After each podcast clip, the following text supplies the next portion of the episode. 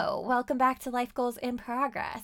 I just got super inspired to pop on here because I saw a TikTok video from Tefi, who is a really popular TikToker, more in the like pop culture space, I would say.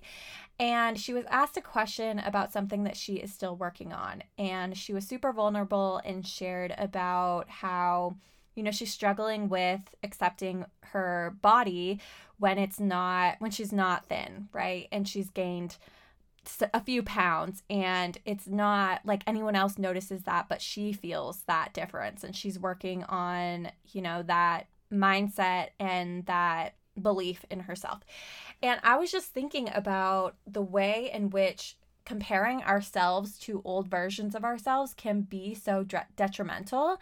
And there's this narrative out there, this really popular quote about the only person you should compare yourself to is you. And I actually think this quote is really great in most instances because, you know, we're the ones who can know what we're capable of. Like if we're going to compare ourselves to to someone, it should be ourselves because, you know, that way we're working with what we've got and just trying to improve ourselves and get better. And I mean, obviously we're all about becoming our best selves. So like that makes sense and I think works a lot of time. But I also think that it's hard not to recognize when we're comparing ourselves to past versions of ourselves that we've been in different seasons in different time periods. And sometimes it's really not fair to relate ourselves back to what we used to be when we're going through something completely new. And obviously, I have no experience with this. I've never been pregnant, I've never been a mom, but I imagine that might be a feeling that would come up after giving birth is that body that you had previous to giving birth is never going to be the same. And so, if we're using this idea of comparing ourselves to ourselves as a way of self improvement, I just think that a lot of times that could be unfair to ourselves to not give ourselves the grace or the you know, context of just being in a different phase of life and knowing that in some cases, it's never going to look like it did in the past. Like maybe your version of what that used to look like is something that you are still chasing, and it could be a really negative thing for you.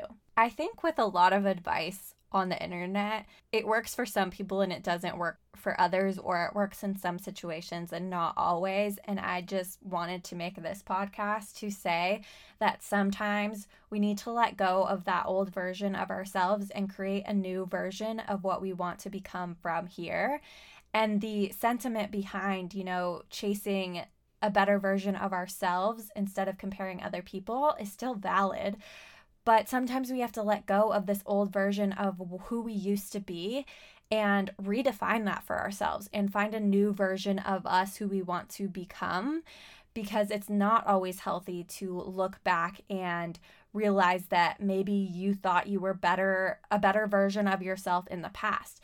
And I've definitely found myself doing that all the time with when I was at my healthiest with eating and exercise and all of that, and maybe at my best with healthy habits in general, but then just recognizing the way I'd grown in other instances and that it wasn't entirely healthy at the time, right? I'm still progressing, I'm still growing, and there are some aspects that I want to get back from that past me, but I'm going to redefine that for myself going forward. Instead of chasing the past, I want to chase a new um, a new version of me that hasn't existed yet. And that can be hard sometimes because our past self is so much more obvious because we lived it. We understand what that looked like because we experienced it.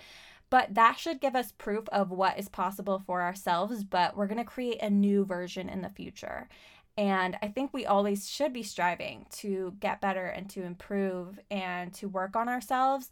But if we're comparing our present with our past, I just think that most of the time that's not going to be a positive experience for ourselves. So, if that's been you lately, just know that you're not alone and that I think that a lot of us, you know, either feel like we're far better than our past selves, or we feel like maybe our past selves were doing better than we are right now in this season, but recognize that this is a new season of life. You have new things going on. And, you know, we're going to work from where we're at instead of chasing our past because we know with relationships and really everything in life, like the past is not where we want to work from. We want to work from the future and the possibilities and the new things that we're going to bring into our lives. I think it's a much more positive place to come from. And yeah, that's that's all my thoughts for today and I hope you have a really lovely lovely day.